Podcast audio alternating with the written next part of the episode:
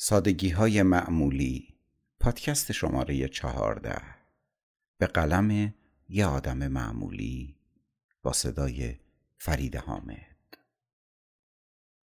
یادت باشه حضور کسی که بی توقع و بی دخالت و بی قضاوت در راه ساختن آینده ای خوب همراهت باشه حق تو نیست، شانس توه.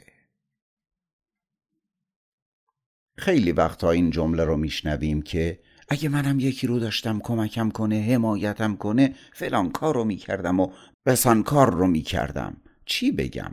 یکی هم نیست دادم بتونه حرف دلش رو اونجوری که میخواد و اونجوری که هست بزنه.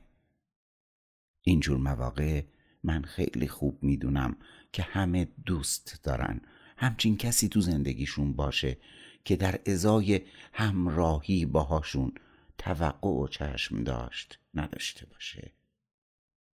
اگه باهاش درد دل میکنن و از مشکلاتشون میگن، با دخالتهای بی موقع دردشون رو بیشتر نکنه و اگه از اشتباهاتی که انجام دادن براش گفتن، بدون اینکه حتی تو دلش اونا رو قضاوت کنه، گوش کنه. همه دوست دارن، اما تعداد این آدم‌ها اونقدری نیست که کافی باشه. بودنشون شانس و اقبال آدمه. بیشک حرف دل رو اگه بشه همون جوری که هست گفت، وای چی میشد.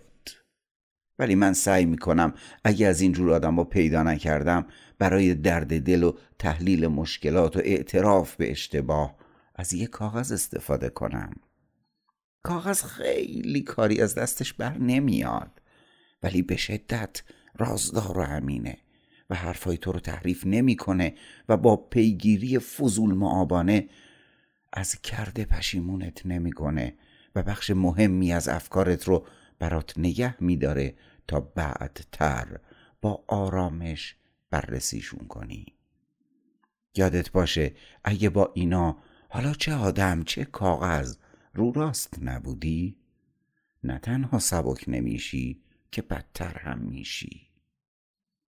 موقع روایت، چه با آدم چه با کاغذ، برای بهترین نتیجه صادق باش. هرچند آرزوی من برات خوش شانس بودنه. به همین سادگی.